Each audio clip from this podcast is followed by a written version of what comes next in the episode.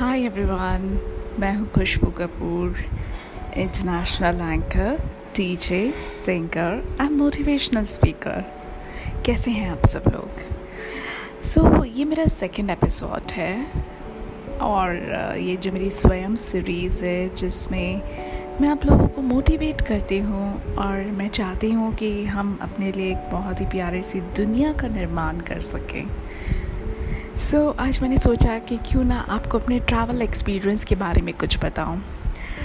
मैं जब लंदन में थी और एक होटल में मैं स्टे कर रही थी एज अ सोलो ट्रैवलर मैंने सोचा था कि मैं यूनाइटेड किंगडम और यूरोप का टूर करूँगी जो कि मैंने किया दो महीने तक मुझे काफ़ी कुछ एक्सपीरियंसेस बहुत अच्छे अच्छे मिले जिसमें से एक एक एक्सपीरियंस मैं आपके साथ शेयर करती हूँ लंदन के उस होटल में आ, मुझे पाकिस्तानी लोग भी मिले जो कि पाकिस्तान से थे लेकिन लंदन में वो काम कर रहे थे और उनमें से कुछ ऐसे भी थे जो कि लंदन में ही बस चुके थे या फिर यूरोप में बस चुके थे।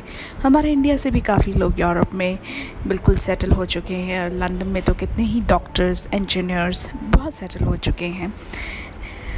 सो so, uh, मैं जब लंदन में उस होटल में ब्रेकफास्ट uh, के टाइम उनसे मिलती थी उन पाकिस्तानी लोगों से इतना अच्छा इंटरेक्शन हमारा होता था। हम बातें करते थे पॉलिटिक्स की। हम बातें करते थे कि क्यों आखिर इतना तनाव है इंडिया और पाकिस्तान में और क्या कुछ किया जा सकता है कि इस तनाव से हम मुक्ति पा सकें और ये जो टेररिज्म बढ़ रहा है आखिर इसके क्या कारण है, इस बारे में हम लोग बहुत कुछ डिस्कस करते थे।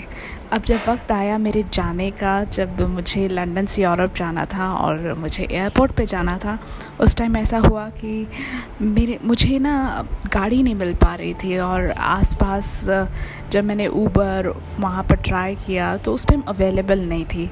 सो so, वही जो पाकिस्तानी जो थे जिनसे मैं ब्रेकफास्ट के टाइम मिलती थी जिनसे बातें होती थी इंडिया और पाकिस्तान की पॉलिटिक्स पर वो वहाँ पर थे। उन्होंने जब मुझे परेशान देखा तो उन्होंने कहा कि आप क्यों चिंता कर रहे हो? मेरे पास गाड़ी है ना मैं छोड़ आऊँगा आपको। आ, एक एक बार तो ऐसा लगा कि मैं क्यों इन्हें तकलीफ़ दे रही हूँ? और एक बार ऐसा लगा कि कितने अच्छे हैं। और फिर ये भी लगा कि अगर मैंने इनकी हेल्प अभी नहीं ली तो फिर मैं मेरी फ़्लाइट के लिए लेट हो जाऊँगी और मैं एयरपोर्ट टाइम पर नहीं पहुँच पाऊँगी। सो so, मैं उन्हें मना भी करती तो भी वो मुझे कह रहे थे कि हाँ नहीं नहीं नहीं मैं आपको छोड़ने जाऊँगा। तो एक बार तो एक ऐसा भी लगता था कि हम एक पराए कंट्री में हैं और कोई पाकिस्तान से मुझे हेल्प ऑफ़र कर रहा है तो मुझे लेनी चाहिए या नहीं लेनी चाहिए?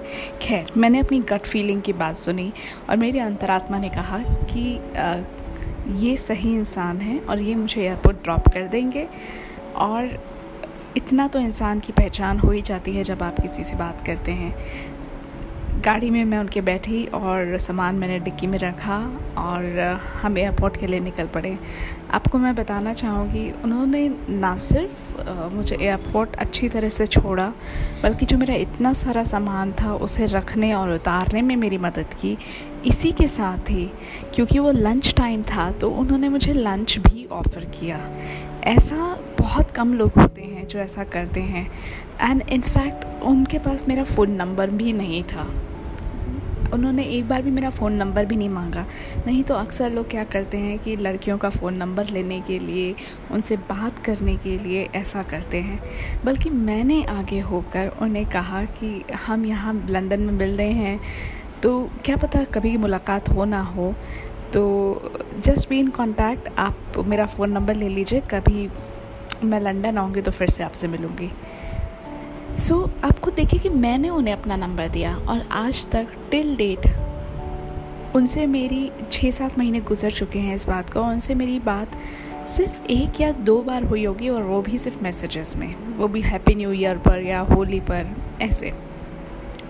तो मैं ये सोच रही हूँ कि लोग कितने अच्छे होते हैं। तो कोई किसी कंट्री से बिलोंग करता है इस चीज़ को मत देखिए। आप ये चीज़ देखिए कि कोई आपके लिए कितना एफर्ट कर रहा है और कितने दिल से लोग आपकी मदद करने के लिए बिल्कुल तैयार रहते हैं।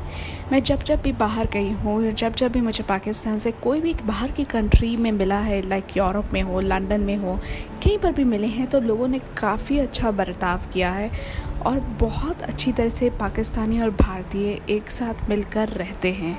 तो मैं चाहूँगी कि ये सौहार्द, ये प्यार यूँ ही बना रहना चाहिए।